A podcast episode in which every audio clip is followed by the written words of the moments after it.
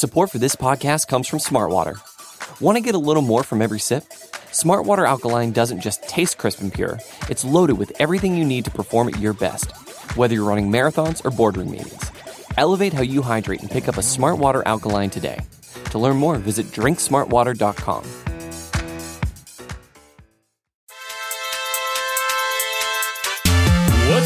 everybody? Thanks for joining us today. My name's Kent Swanson. I'm the lead film and draft analyst for Arrowhead Pride. This is the AP Laboratory, where myself, Matt Lane, Craig Stout all get together to talk about last week's game, look ahead to next week's opponent. Kind of doing some things differently here this week. Uh, normally, we kind of split it up into segments, but Matt and Craig are already here. Say hello, fellas. Hello. Man, I just love Kent's like intro voice. It's completely different than how the rest of the pod goes, and it's so much more noticeable when we're doing it live. He gets that deep bellow as he welcomes everybody. It's amazing. And he's per and he's excited and he's ready to talk about the Chiefs before we start talking about Bob Sutton and everybody just takes it down about 14 notches. Oh, we're we'll, we'll Today get, it might go up 14 notches.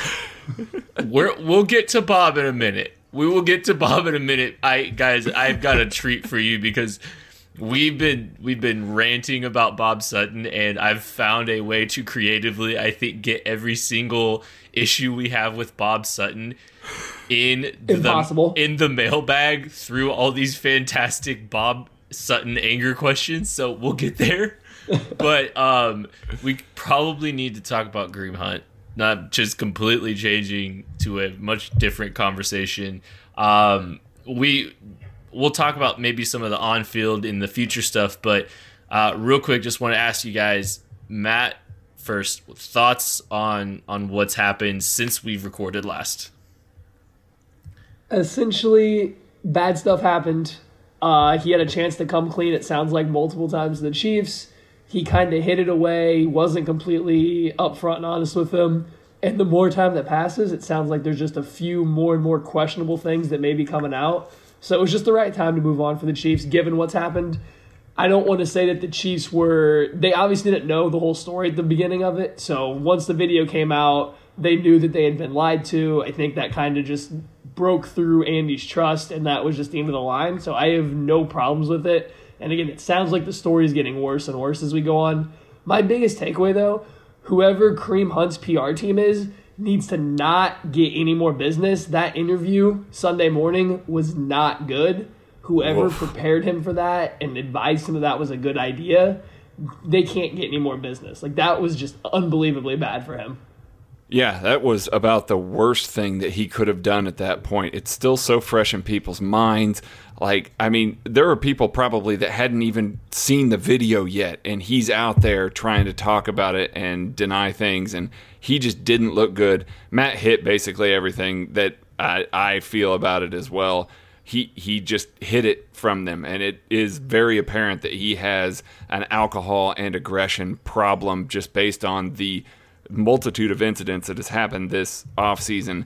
You know, uh, they they felt like they needed to move on, and they did not delay at all moving on. Yeah, it seemed like there was a strong correlation between alcohol and violence. Uh, so it seems like there's a couple, you know, deep deep seated issues there that they've really got to kind of address before you even start talking about, you know, what he does on the field. I do commend the Chiefs for moving on. Um, it was not easy. Uh, it, it was a it was weird to process, but um, I do think that they did the right thing.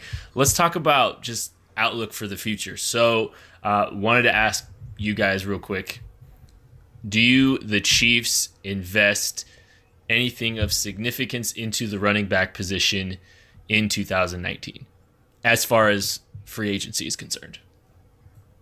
So I think the rest of the year is pretty much a job interview for Damien Williams and Spencer Ware.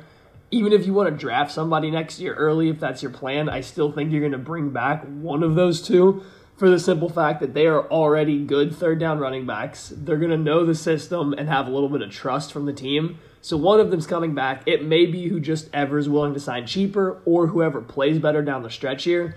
But outside that, I wouldn't be looking for a major. I wouldn't be looking for a major move at any point because even neither one of those guys is a big signing. But I don't think they're going to go outside of somebody already on the team in free agency.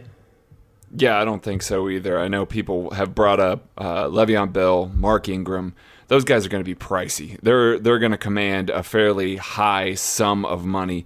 The Chiefs have already invested a good amount into this. Uh, they've got some cheap pieces on this offense. I don't think they need to be going out and spending a bunch of money on a running back. I just don't think that free agency is going to be the spot where they're going to do spend significant capital on that position. Yeah, I, I, I agree. Um, I just I don't. There's not really a scenario where I want to either. Like I'm not interested in spending money on Le'Veon Bell. I don't like the risk. I don't like. Um, you know, I, I think you can cobble together production from the running back position, and uh, that's just I, I I'm kind of against spending big assets um, on a running back. Okay, so I asked both of you, and I pulled one myself to uh, pick some uh, running back targets because we got in the draft. That is because I got this question from at Kenny with the Coke. Uh, favorite running backs for the Chiefs to target in the draft. So um, I gave you guys, I asked you guys to both identify a running back that would probably fall uh, in the day late day two to day three range because I think we're all in agreement that you don't want the Chiefs investing a big asset any any of the first or second round picks most likely in a running back, correct? Correct. Absolutely. Yeah, so that's kind of the approach that I think we're all kind of in agreement with here is probably round 3 at the earliest is when we would want to to kind of target a running back. And so I'll just kick it off. Uh, Chief Bearcat, our guy, Chief Bearcat, he's gonna love me for this. Uh, a guy I'm interested in is Darrell Henderson from Memphis. Uh, I think he's leading the, the league or leading the uh, NCAA in yards per carry right now. Um, real small, compact build, but he's he's pretty built for being you know five nine. I think he's about five nine, two hundred pounds. Um, I think you know I don't think he's a guy that you can you can turn around and hand the ball to you know 25 times a game, but he's probably a 15 to 20 carry guy, but um, powerful, dense, explosive. Um, decisive. He wants to be a north south runner, and he wants to he he wants to initiate contact. Like he's physical. You don't want to be uh, on the rec- on the receiving end of one one of his uh, runs. Saw him carry like four guys on a run one time. It was it was a lot of fun. Uh, Craig, you have somebody?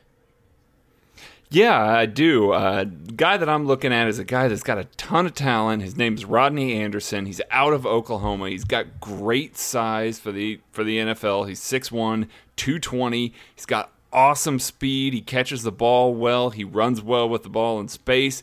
Takes a couple steps to get up to full speed, but once he gets up to full speed, he he was dusting off guys like Roquan Smith when they played in the bowl game last year. He's a guy that is going to be able to play at an NFL level, but he's hurt all the time. He broke his leg his freshman year. He missed the next year with a neck injury, returned for his redshirt sophomore year. That was last year.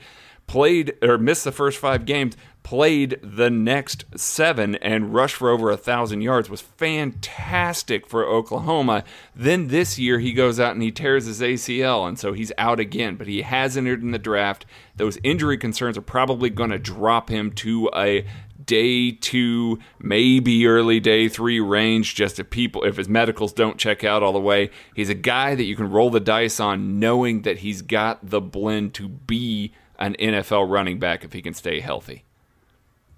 So my favorite running back is David Montgomery, but given the thing of we're looking for a third or later rounder, I don't think he's going to be there. That's kind of where I'm at too.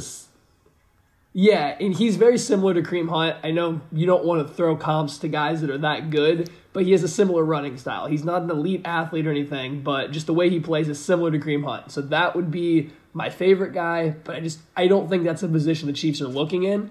And realistically, I'm kind of going different than the other two guys here. I'm looking at a later day three guy because I'm just not sold yet that the Chiefs need to panic pick a running back. Let's see, give them a few more weeks, see what they have with these guys, see what the offense looks like when you don't have an elite running back. Because at the end of the day, the Chiefs are still not running the ball more than 20 times, except for like every five games so far this year. So I don't know what kind of investment they're going to want to put into the position. So the guy I looked at was Olamide Zaccheaus from Virginia. He actually plays slot wide receiver for them, but he was a running back in high school. He got on the team as a running back, and he's carried the ball about 80, 90 times throughout his career. So he's very small for a receiver. He's about five foot eight, 190 pounds listed. So he's probably even smaller than that. So he's a little guy, and he's not going to be a full time running back by any stretch of the imagination. But what I was looking for is somebody that's more in that Tarik Cohen mold. He's going to be getting the, maybe five, six carries a game, but you're looking more for his ability in the passing game and not just out of the backfield, but the ability to actually split them out right, wide, run real routes They've seen Kareem Hunt get out wide. You'll do it with Spencer Ware every now and then, but the guys run pretty limited route trees from that point.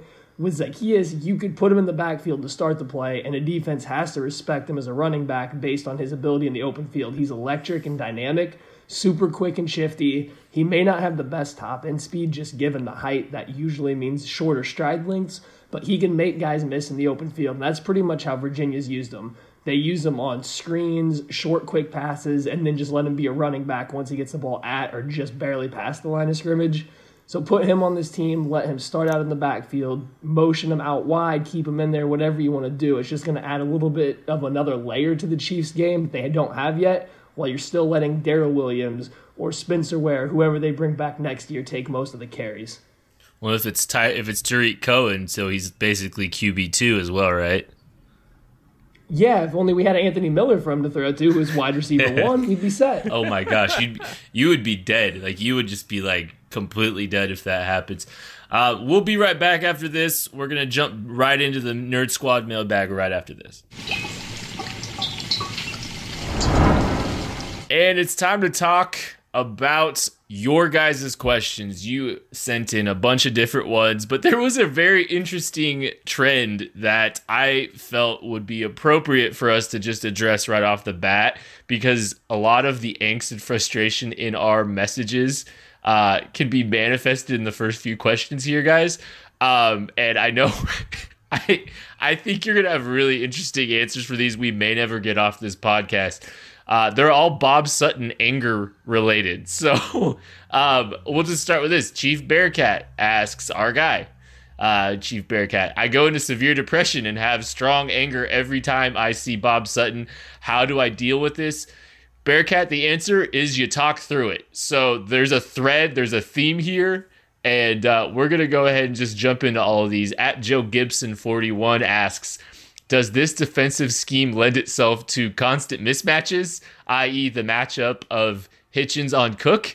This isn't a good look, Craig. Yeah, no, really bad look. I wouldn't say necessarily that the defensive scheme lends itself to constant mismatches, but there are some definite situational boneheaded plays like that. Like, why, first of all, is Bob Sutton trying to run a Tampa 2 defense with Anthony Hitchens? That guy should not be running the pole. He should not be playing in that position. He's not rangy enough. He's not good enough in coverage. He doesn't understand route distribution. That guy shouldn't be playing that role. That's not Anthony Hitchens' fault. That's Bob Sutton's fault for positioning him in that spot. Teams recognize that and teams attack that. Teams attack Ron Parker in cover two defenses because he doesn't understand it. Teams attack Orlando Scandrick because he doesn't get enough depth on his drops. The the scheme isn't necessarily the problem. It's just that Bob uses it so terribly at times that it makes it seem like the scheme's always the problem. And that's the big issue is the scheme isn't constant. It does change and it's not I mean it's not static at all. The problem is Bob uses it in such poor times and against bad alignments and personnel packages it's crazy how many times that you see an offense, especially one that has seen a Bob Sutton defense before, get them in such an obvious mismatch, such as Hitchens dropping down the middle of the field on this. There was nobody else that was going to be in position to stop Jared Cook for this touchdown besides Anthony Hitchens. The Raiders knew that when they drew this play up. You can watch Derek Carr. That's where the ball was going, no matter what was going to happen. And it's just, it's simple. Sutton's had the same general defense for years now. Yes, he's changed a few things, but the staples are still there. Defense or offenses can manipulate him into doing what they want him to do, and he's going to keep doing it. On top of that, when he finds success, more often than not, it's because one of his better players are just making a good play rather than he's putting somebody in the right position to make a big play. So whether it's Ron Parker getting attacked in man coverage over and over again by whatever tight end we're playing that week, whether it's Steven Nelson getting lost on a deep zone because he just simply doesn't understand what zone responsibility he has on that play, or Anthony Hitchens having to actually cover somebody, it just simply doesn't work because an offense can very much manipulate him into these certain calls and tags based on what they do at the line of scrimmage. Which is why Breeland Speaks stu- uh, gets stuck in coverage every now and then. Uh, at D Sinister One, this is one of my favorite questions we've ever got. How many players on defense don't belong in the National Football God. League? So realistically, any player starting for an NFL team probably belongs in the league. That is until you come to Ron Parker, who, if the Chiefs did not re-sign this man, he has one other team that would be looking at him right now, and that would have been the Falcons, just because he was there in the offseason and they suffered like three safety injuries. No, post Maddie, injuries. it, no, Maddie, it would have been the Atlanta Legends of the uh, AAF. Hey, don't you be talking bad about the AAF. yeah. But besides that, Hey, I mean, let's go Apollos. I'm getting us back on track. Okay, you're not going to disrupt my angry Bob Oh, ranting, Kent. Oh, you're the one getting us on track now, Maddie. Yes, okay. Because we have Bob Sutton bashing to do, unfortunately, but it has to be done. Here's the thing the rest of the players on this team, most of them probably wouldn't be starters on a lot of other teams. We got to be real. There's some great playmakers, but the majority of the defense is role players. When you have a bunch of role players, it's up to your defensive coordinator to make them look better. We just discussed in ways that's not happening. The only player that doesn't really belong in the NFL is, like I said, Ron Parker. And besides that, I mean, you could argue somebody like Reggie Ragland, who should be on a team, but his role in an NFL team is dwindling, and you even see that with the Chiefs. It's just the team isn't a lack of talent; it's not a talent void like somebody like the Raiders. It's just they're not good enough to play in the way they're being asked to play, and it makes everybody look worse. Yeah, uh, there's not very many guys that uh, teams would take off of this defense and would be starters for them. Dee Ford, definitely. Justin Houston for most teams. Chris Jones, absolutely. But then after that, we're starting to get into Kendall Fuller, maybe. Steven Nelson, maybe. Orlando Scandrick, probably not. Reggie Ragland, probably not. And the way Anthony Hitchens has played this year, probably not as well. And none of the Chief safeties that have played this year really would command a starting spot anywhere else. It's just not talent filled, but not devoid, like Matt said. And so, yeah, I, I do think that Bob is just not implementing these guys as well. Matt said the other day, he, he phrased it perfectly. Go look at what the Colts have on defense right now. If you look at their depth chart and the guys that they have, they have a much m- much less talent than the Chiefs have on defense. And that's after me just saying that. They, they've got a bunch of guys that wouldn't make this roster, and they're better than the Chiefs on defense. So it's about the defensive coordinator putting guys in the right spots to succeed. Yeah, I, I totally agree. I really don't have anything else to add on Here's that. the fun question, Uh, though, real quick. Who's the fifth best defensive player for the Chiefs that's played this year? The first four, I think, is pretty easy. Give me the fifth one. So okay, so you're Chris Jones, Dee Ford, Justin Houston, Kendall Fuller. Yep, easy four, I think. I don't even think it's a competition. But your fifth one, who is This it? is a good question. Oh, Steven Nelson. This is number five. this isn't your Probably- uh, eighth prob- I- or ninth. This is your fifth best defensive player. yeah.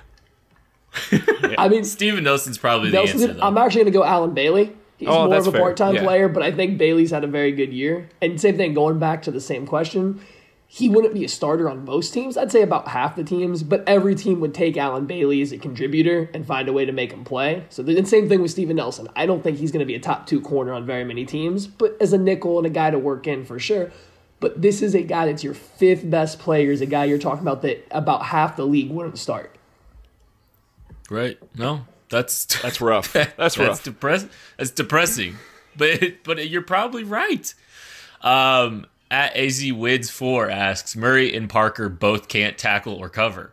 Two things you probably need from a safety.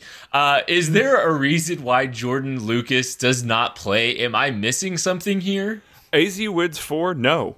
No, you're not. You're missing nothing. Jordan Lucas should be playing on this football team right now.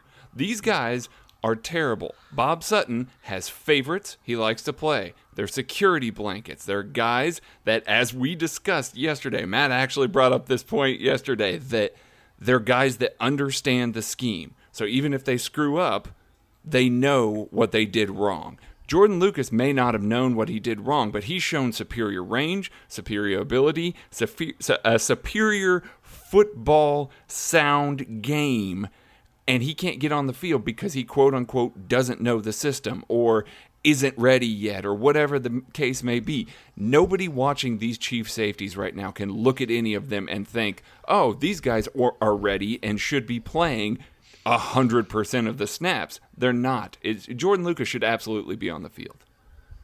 100%. And yeah, we talked about this yesterday, and we were trying to workshop reasons that you could keep some guys off the field the way they have.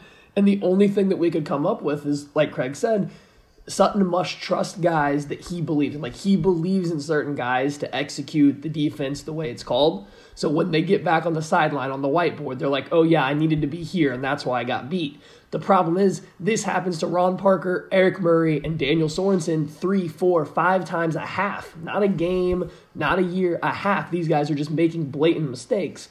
But I think the feeling has to be that they can come over and tell you what they did wrong and why they're wrong. Maybe talk about versus that specific route combination or against this alignment, they needed to do X, Y, or Z. Thing is, they either can't do it when the game starts or they just don't have the physical ability to. Jordan Lucas does. He's out here. He got benched for stumbling for trying trying to make an interception that he made a good read on, and then he slid off of a tackle that he was a little bit late on that led to a touchdown. Ugh. He was benched. He's never been seen from again.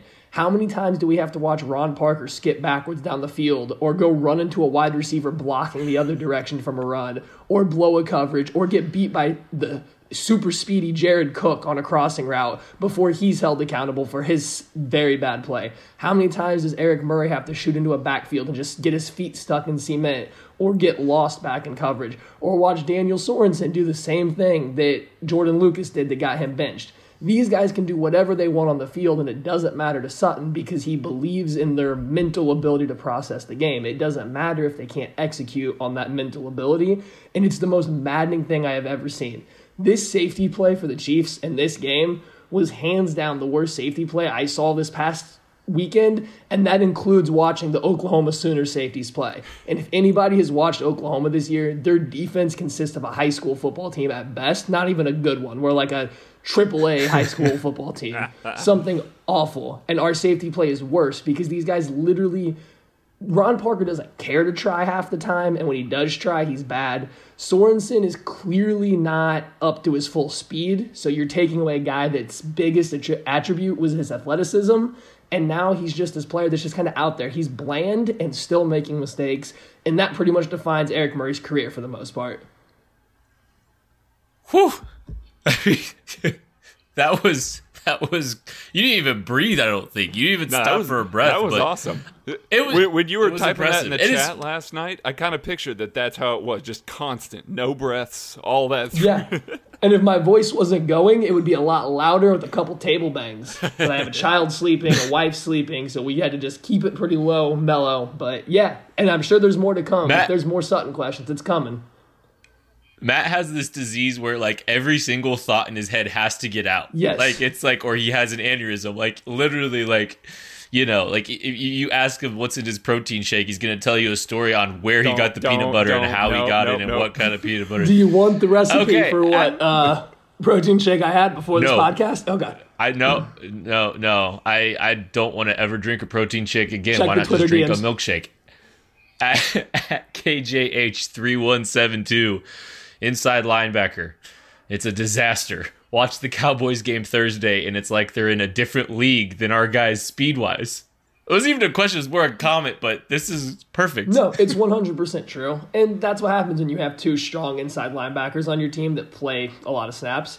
We took the Cowboys' slow linebacker. Like, I don't think that registered to people this offseason. We actively took the slow guy that they let go so they could bring in in a first round a faster, better guy. Like we got their strong side linebacker. Yes, he played middle linebacker for them when Sean Lee was half gone, like he is most years.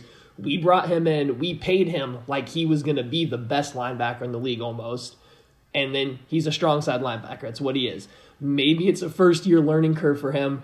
Maybe this is what he is, and we just got a little too into some intangible stuff with the guy that's maybe smart in the off the field. He plays hard, he plays physical, but he's not a sideline to sideline linebacker. The Cowboys obviously knew that. That's why they didn't pay him and why they drafted again in the first round. They drafted one. They now have two linebackers that can play sideline to sideline. One of which played with him. One of which they drafted to replace him. It's it's pretty obvious that they got two better linebackers and they let the not as good one go. And it seems like it went over the Chiefs' head when that happened. I will say Dorian O'Daniel is at least as fast as those guys, even if he doesn't always know what he's doing. So we got that going for us, maybe. yeah, Dor- Dorian O'Daniel's the only guy that can keep up with either one of those Cowboys linebackers, and we we love both of those Cowboys linebackers for reference. Um, it it comes back to not putting your guys in the best chance to succeed. Like from from a Bob Sutton standpoint, you look at Anthony Hitchens and you bring him in. He does not scream weak side inside linebacker. He does not scream that type of player. He's just not. He's not that type of guy. He's better suited for the strong side role, which you already had Reggie Ragland. Now Bob Sutton maybe isn't the guy who is responsible for the personnel, but then why didn't we see more Dorian O'Daniel early? Why didn't we see Terrance Smith a little earlier? I, I hate to I shudder to say that, Matt. Please don't kill me. But honestly, kicking him over to strong side inside linebacker may have been the better thing early on. And then on top of that, there's just no accountability. The the safeties and the inside linebackers. These guys screw up all the time and yet their spots are never in jeopardy. Ever, ever, ever. They are always allowed to go back out there on the field, do the things that they're doing, and you don't ever see them come off the field getting in guys' faces, having other guys get in their faces, really taking responsibility, being accountable. That comes from the top. They they brought in all these tough guys to try and toughen up the defense. They're still just as soft as the old dude running them right now. So I was thinking about this while you guys were talking. The Chiefs tried to trade for Reggie, Reggie Ragland last year. That was one of the first calls Brett Veach made. So that didn't work out. They they couldn't get him. So then they moved on to Reggie Ragland, and now they have them both here. And I think about that, and I also think about trying to play Breeland Speaks at a, at an edge position, and I just I don't understand where the disconnect is between personnel and and play caller, right? Like there's there, I something off here. What is it? Why why did they believe that these slow, big, unathletic guys are going to help solve their problems in a league that is consistently becoming more athletic and and trying to to, to play in space? Like, what is the disconnect here? It's kind of funny because offensively, they seem to realize that you don't need big guys and you need speed. But on the defensive side, like you said, everybody they're bringing in is bigger, more physical, and more geared to stop the run. And maybe it's because they saw that as the biggest weakness, but there's still a massive disconnect in our defense's team speed and what they're up against every single week. So whether it's a Veach thing, an Andy Reid thing, maybe it is a Bob Sutton thing. I don't know who's getting, you know, all the input into these decisions. But yeah, they're building a defense, it seems like, that would have been good 15 years ago. Good might even be a stretch. Maybe. Just would be better 15 yeah. years ago. And they're completely ignoring how defenses work now.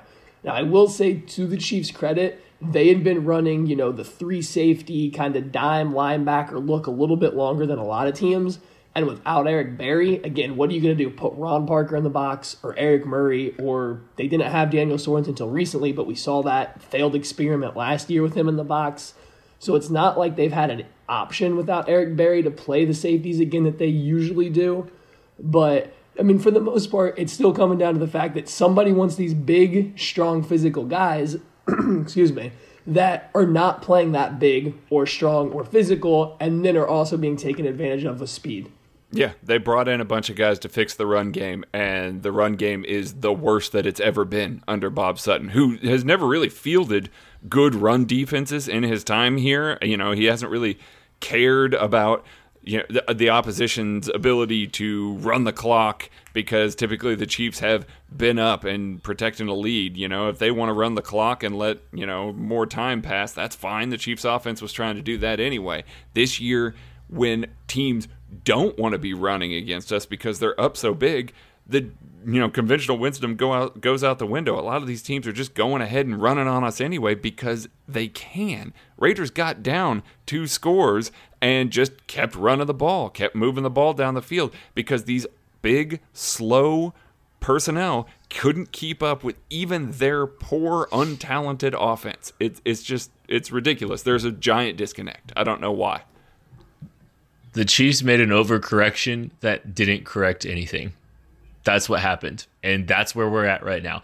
Uh, at Chiefs Kingdom 13, hypothetically, if Bob Sutton were to be fired this week, lol, I know not happening, uh, who would slide into the D coordinator, interim D coordinator role?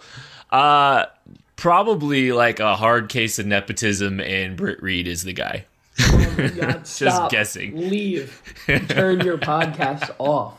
I'm, I'm fixing this, Matt. I, I'm, I believe Matt and I are probably going to have the same answer here. It's not going to happen. That's why I made a joke because I know where it's going. I know where this is going. So. Mike Smith, the only coach that's getting something out of his players this year. He has been phenomenal with the outside linebackers. Give that guy the defensive coordinator job. He knows how to prepare those guys. They talk about his preparation constantly and how he gets them ready for each game. I want that out of my defensive coordinator. I do think that Mike Smith would be the correct choice. I think if this did happen, though, I'm leaning towards maybe Al Harris, who's been here a little longer, probably has a little bit better feel for some of the guys outside of just like his positional group. I would agree that Mike Smith is 100% the guy that I want, but I have heard good things about Al Harris in terms of being in the room, teaching guys, and understanding stuff, motivating people. So he would kind of be the guy that I would lean towards as an in house intern defensive coordinator immediately.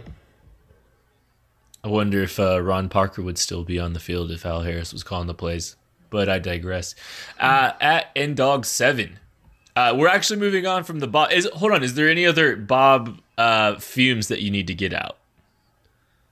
I think I got out most of mine at this point in time. I mean, really, it boils down to this. Bob Sutton's message is old, it's tired. The veterans on the team that have been here for years, Justin Houston, Ron Parker, simply don't care every single game. You can watch them play, and there's games where they clearly don't care. That's up to Bob to go correct, but the problem is if your veterans don't believe in your correction, then why are your young guys? Oh, something else we talked about the other day. Here it is. If you're a young guy on this team, say you're Jordan Lucas, say you're Xavier Williams, or even Dorian O'Daniel earlier this year, what's your incentive to bust your butt and try as hard as you can to get better, knowing that you're more talented and you're still not going to see the field? Like, what incentive is there for Jordan Lucas to practice his butt off every single day in practice right now, knowing that he's behind lesser players that are playing worse than him because he has the they have the trust of the defensive coordinator? That's not how you foster a good competitive team in any way, shape, or form. It's and that's part of the reason why they are the way that they are. I think I, they're they're just no accountability. Like I said earlier, you don't have anybody holding their feet to the fire. You don't have anybody that's necessarily trying to integrate these these rangier, more athletic, faster players when they're playing against these other teams and trying to get the best matchups and everything like that. So why try other than the fact of your own personal pride and want to be out there on the field and put the best performance that you can as a player on the field? But how far does that go? Are those guys already were they looking ahead to 2019 and 2020 in week 3 because they realized that they weren't going to get on the field? I mean is is it that bad so uh, they something needs to change. I think they need to make that move this offseason, uh, regardless of the way this year finishes. Uh, moving on from Bob Sutton and the defense uh, at N Dog Seven. Should we be worried about the lack of accuracy from Mahomes has had on some of these passes? Uh, I think if it was any other defense, at least four of those passes would have been picked. I don't think so. Okay, so Mahomes, I think had some inconsistency with his base at times on some of these easy throws. It looked like he babied a few. I'm not worried about that. The only area that I'm a little concerned about is some of these like when he's trying to throw a ball over the top of the defense and he's trying to, you know, trying to like there's nobody between a defender and and a touchdown, and he's throwing it over safeties. I think he's been really inconsistent this year, and we talked about this. Um, I think his first seven attempts where he tried to go over the top of the entire defense, he it was incomplete, and we saw a lot of missed opportunities down the field this week as well. So um, there does seem to like it kind of sounds almost like it shouldn't be true, but I feel like some of these some of the deep throws that he's been you know struggling to make you know that that's that's a reality of what his game is. Now the arm talent doesn't mean he doesn't have arm talent, obviously, because he's slinging it all over the field and putting in places that have no business at being put there. But literally, like some of those plays down the field over the top of the safeties, uh, there's been some struggles there. Yeah, I think to start the game, the ball was coming out of his hand a little weird, and I don't I mean I have no way to know what it is, but some of the passes just seemed way off. They didn't seem to have a real tight spiral for him sometimes, so I don't know what happened early on. I think as the game went on, he settled in a little bit better. The ball started coming off his hand better, but it was the same thing. He was missing these deep passes, and he's missed them all year. I think Dan Fouts was absolutely one of the worst commentators I've ever heard this past weekend. but he did say one thing that kind of struck home to me. Mahomes on some of these deep passes, especially the ones that he doesn't get to set his base in, which when he's moving, he's more than willing just to throw the ball on the move he's throwing the ball without enough air on it, which pretty much limits him to having to be perfect in terms of accuracy. He's throwing some of these deep balls more on a line, and if you throw those a little too far, you give your receiver no chance to get underneath them. Or if it's a little right. right, left, they don't have the time to run, you know, adjust their route and get underneath it. So I think he's missed throws like that all year. And these last two games he's played, he's tried to make a few of the easier throws without setting his base, something that he is obviously mm-hmm. capable of doing but it's almost like he's starting to feel more confident in his ability to do it. And it's resulted in some a couple bad plays these last two games he's played in. So he just needs to clean that back up again like he had at the beginning of the year. And I'm not worried about the deep balls. They're gonna come. He obviously is very good at throwing them. He just needs to make sure when he has the time that he's getting his base set and just gives a little bit more air under some of these deep ones and let his guys get underneath it rather than trying to put it in the exact perfect spot every time. Yeah, I, am gonna jump in. Real, I'm yeah, gonna go. jump in real quick, real, real quick, just because I you are right on the base, and the thing that like it's almost like it's cyclical with him on some of these easy throws. Like he'll be good and he'll be clean, and you know he'll he'll get all these easy completions, and then you're right. It's just it's almost like cyclical. Like he almost needs to self correct like every little bit because he gets lazy with his. I mean, it's just I think it's just lazy and confidence, and you're you're right. It's just it's it's almost just like there's every I don't know six games almost like he has to correct some of that stuff just to get it back going. Sorry, go. Craig. No, no, you're good. I don't really have a ton to add other than the fact that how weird is it that of all the things that we're talking about, uh, the most kind of it, that Pat needs to clean up. I think we can all look at it and go, yeah, his deep accuracy is struggling. Uh, if, if, we, if we would have said that at the beginning of the year, how bizarre is that? But yeah, now he he's thrown a couple uh, interceptable balls lately. Stuff he needs to clean up, but it's also stuff that he's trying to make happen. And if you try and nerf some of that, you're going to lose some of the magic stuff that he can do with it. So mm. it's going to be one of those things we're going to have to roll with a little bit. And quickly back in right. here, I, th- I, think oh, with the sorry, yeah, go. I think with the deep ball thing too it's not even just deep passes. He's completed plenty of deep passes over 15, 20 yards, whatever you mm-hmm. want to make the cutoff. But if you look at just that's not deep for Pat. Yeah, that's, that's well, like it's basically yeah. not deep for Pat. No, right? He's the opposite of what Alex Smith was last year. And I don't I'm trying to start a debate between the two, but Alex Smith was phenomenal last year of throwing the three to five step drop, you know, 25 yard pass with a ton of air, just getting it out in front of his receivers. Mm-hmm. Pat's success right now is rifling the ball in there on deep comebacks or corner routes or digs and stuff like that rather than the deep go routes. That's what he's missing right now are the balls up over the top of the defense, not just deep passing because he's good with those. Right. It's just getting the ball over everybody. He's either throwing it too far or he's underthrown a few as well. The, the, so yeah, I the think, home run think, balls. Oh, go yeah. Craig. Mm-hmm. Right.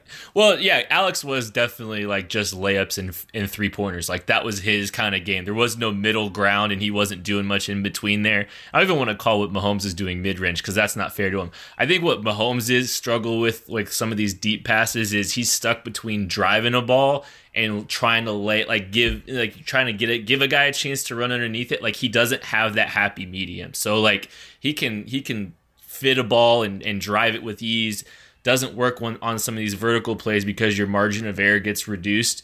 But he also it struggles to figure out like when he tries to when he tries to give a, a, guy a ball to run underneath he underthrows it. Like it's it's it's a he'll figure it out and it'll take time. But i mean it is something you want to see you know more consistently. Uh, at Char- charlie boy international darrel williams didn't get any run. And with guys coming in to work out doesn't seem like he's going to get a chance why keep him on the roster if he can't uh, even be used in a scenario like that so this was something that bothered me after the game. As soon as I saw we were bringing in C.J. Anderson and West and everything, but simply this is what I think happened. He's on the roster because they do think another team would pick him up off their practice squad. They think he's good enough for that. They think he showed that he's good enough for that. So they want him on the team going forward. I think this particular game, you have to realize he's probably at best running the scout team during the normal week of practice, during the bye week leading up to Friday this past week, all of a sudden he's now implementing the Chiefs' actual game plan as a rookie. Running back is not necessarily a hard position to figure out for the NFL, but when you have two guys that have played in the NFL in this system have been getting actual reps in this system, not like on the scout team, it becomes a little bit difficult to put him in over them. So I think these next couple games will be telling. If he still isn't getting any snaps by against the Ravens or against the Chargers after that, then you start to worry about why they wasted a roster spot on a guy that they don't think is ready to play in this kind of scenario. But until then, I think you just have to chalk it up to a lack of practice time given the timing and the amount of snaps they can give a guy during the week.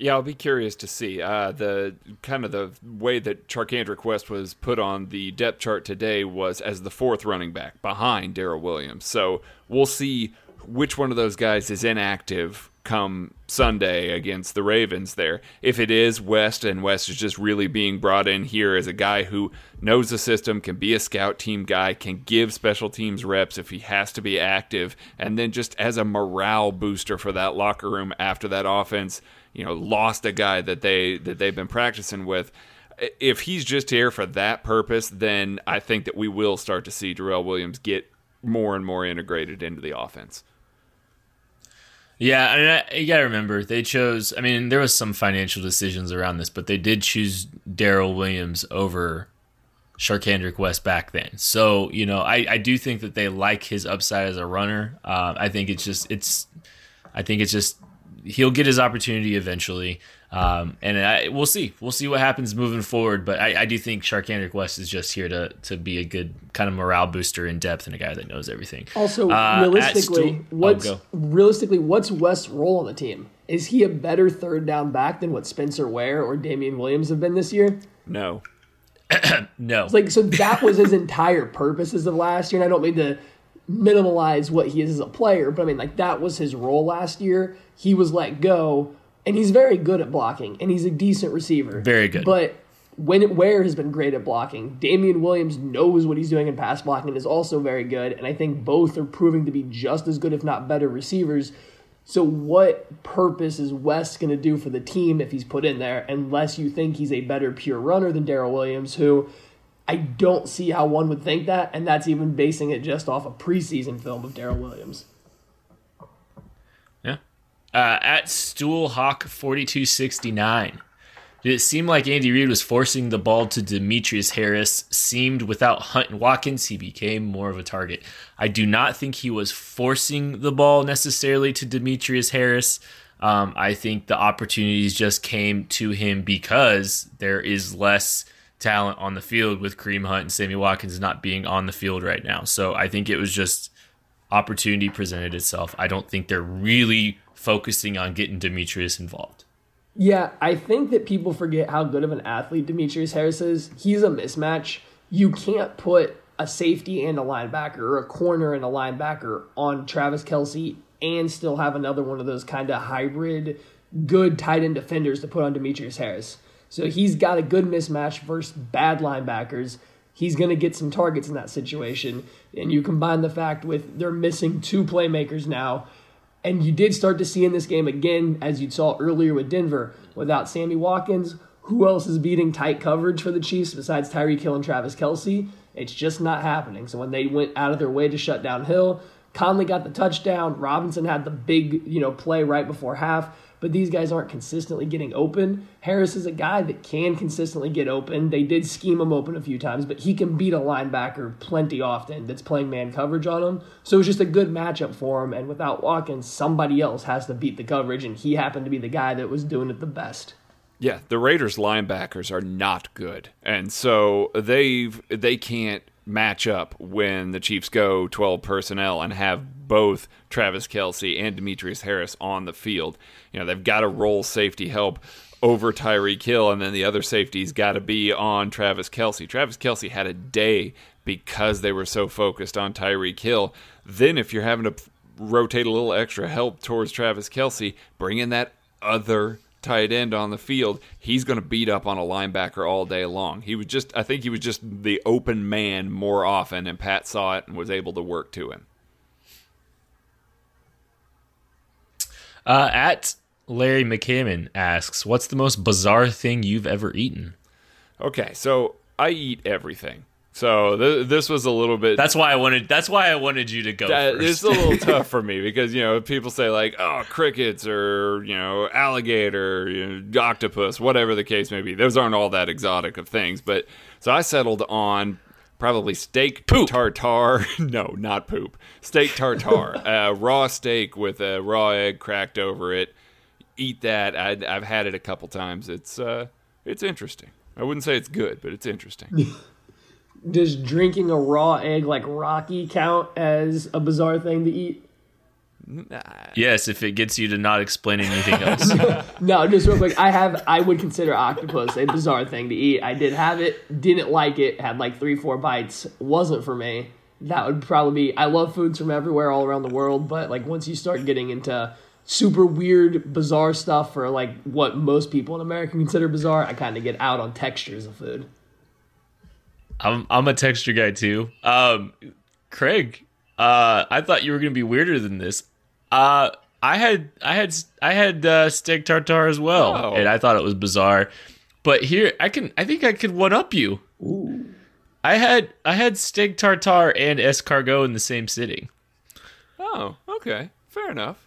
It was escargot's I, not that I weird, up, though, right? I don't think that's bizarre. Oh, snails? Yeah. You don't think a snail is weird? No, they're good. oh.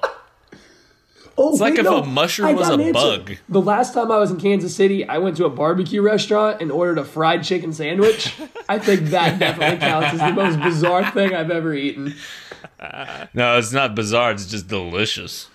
Uh, at John at Corvo John, if you could only pay one player at the end of the season, who would you resign? Allen Bailey, Dee Ford, Spencer Ware, Chris Conley, or Mitch Morse? I am pulling Dee Ford because we know the answer to that one. So, who, if you could pay one player, Allen Bailey, Spencer Ware, Chris Conley, or Mitch Morse? I'm paying no one. I'm letting them all walk. Ooh, yeah, Dee Ford is clearly the answer to this question. Um, yes. So pull Dee Ford. Yeah. Okay. So Mitch Morse, I don't think you can give him a long term contract. Just these concussions keep happening, and he's also had foot issues. But the concussion thing just really worries me. Losing this much time to a concussion, playing offensive line, it's gonna happen again. I think it's almost a guarantee playing that position. So can't do it. Can't sign him up long term. Chris Conley. I could see him being really cheap, and I could also see a team overpaying him just based on the physical traits. I don't think Bert Wilson. Huh? Albert Wilson. Wilson. Oh yeah, absolutely. I don't see him as somebody that's irreplaceable. I think they already have an equal on the roster to him, so he's not my answer. Allen Bailey's having a great year. Again, I don't I think based on his last contract, if he's willing to take a substantial pay cut to stay here because he likes it, he would be my choice just based on the year he's had. And we've talked about it. The Chiefs defense doesn't have a leader. Bailey's not really a loud rah-rah guy, but he's been here. He's been here a long time. People respect him. So I think based on that, he would probably be my best answer. Yeah, uh, Spencer Ware, I suppose you could consider that with the Chiefs needing a running back. We talked about that a little bit earlier.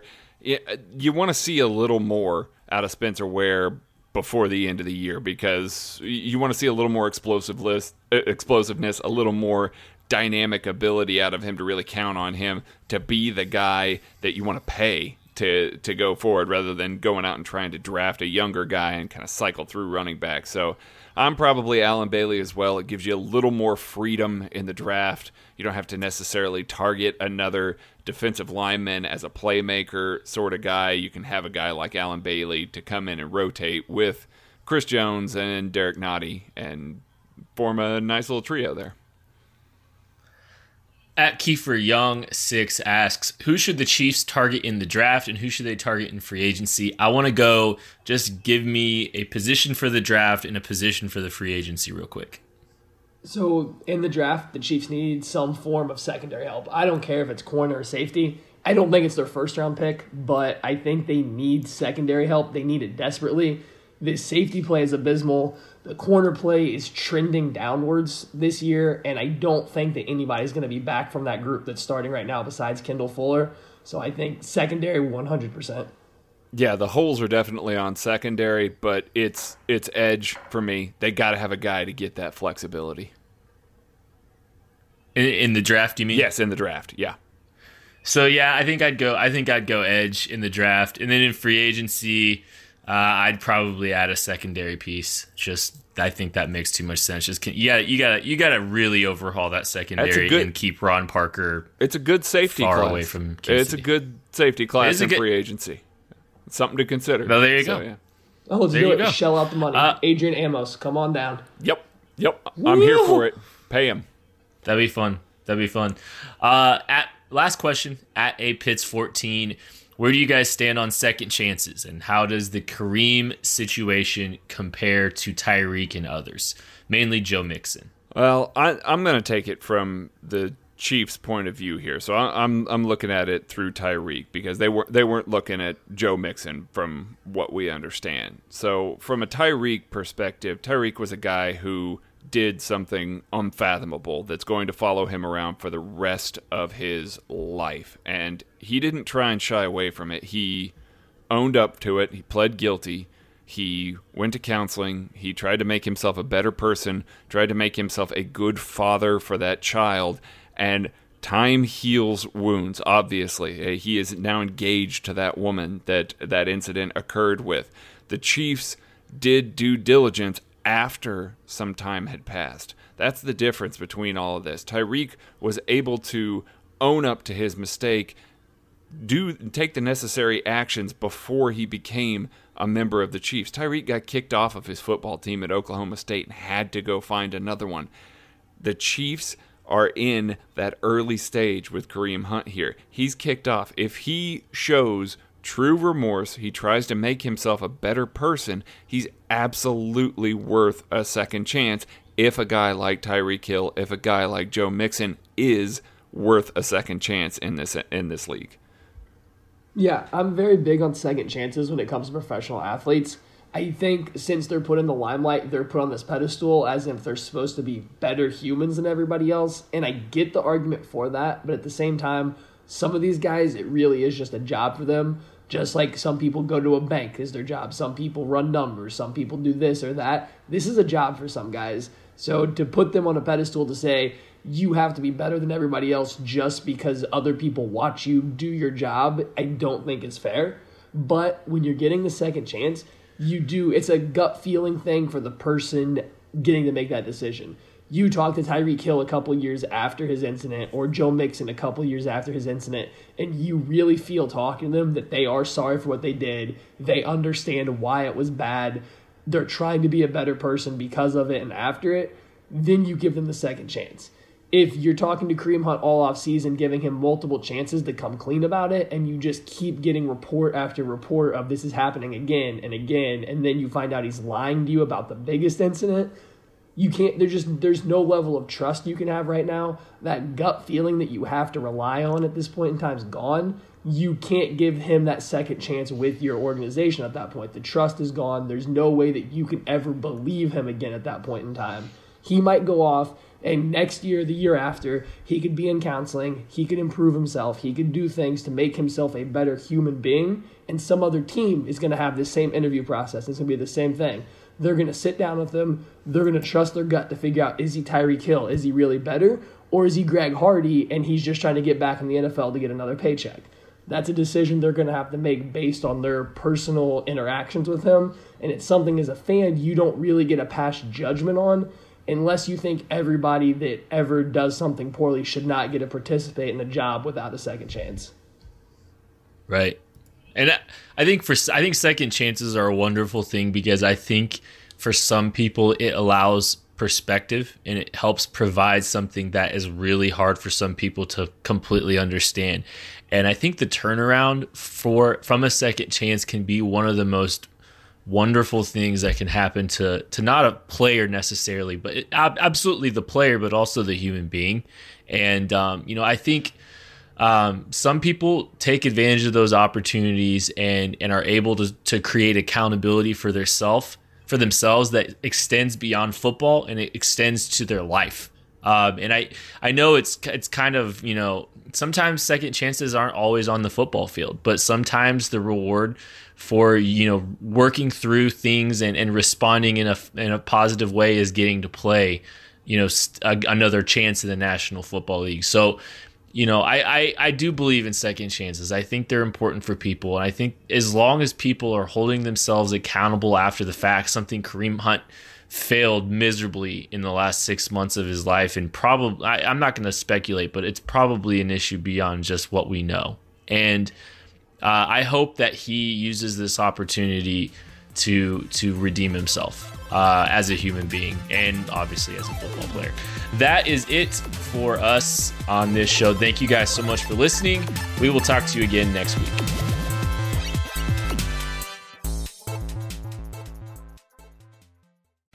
Hello, you're listening to Simone de Rochefort, one of the hosts of The Polygon Show. It's a show all about the video games that you'll never have time to play, brought to you by four friends who are just as passionate about food, soft drinks, and TV shows as we are about video games.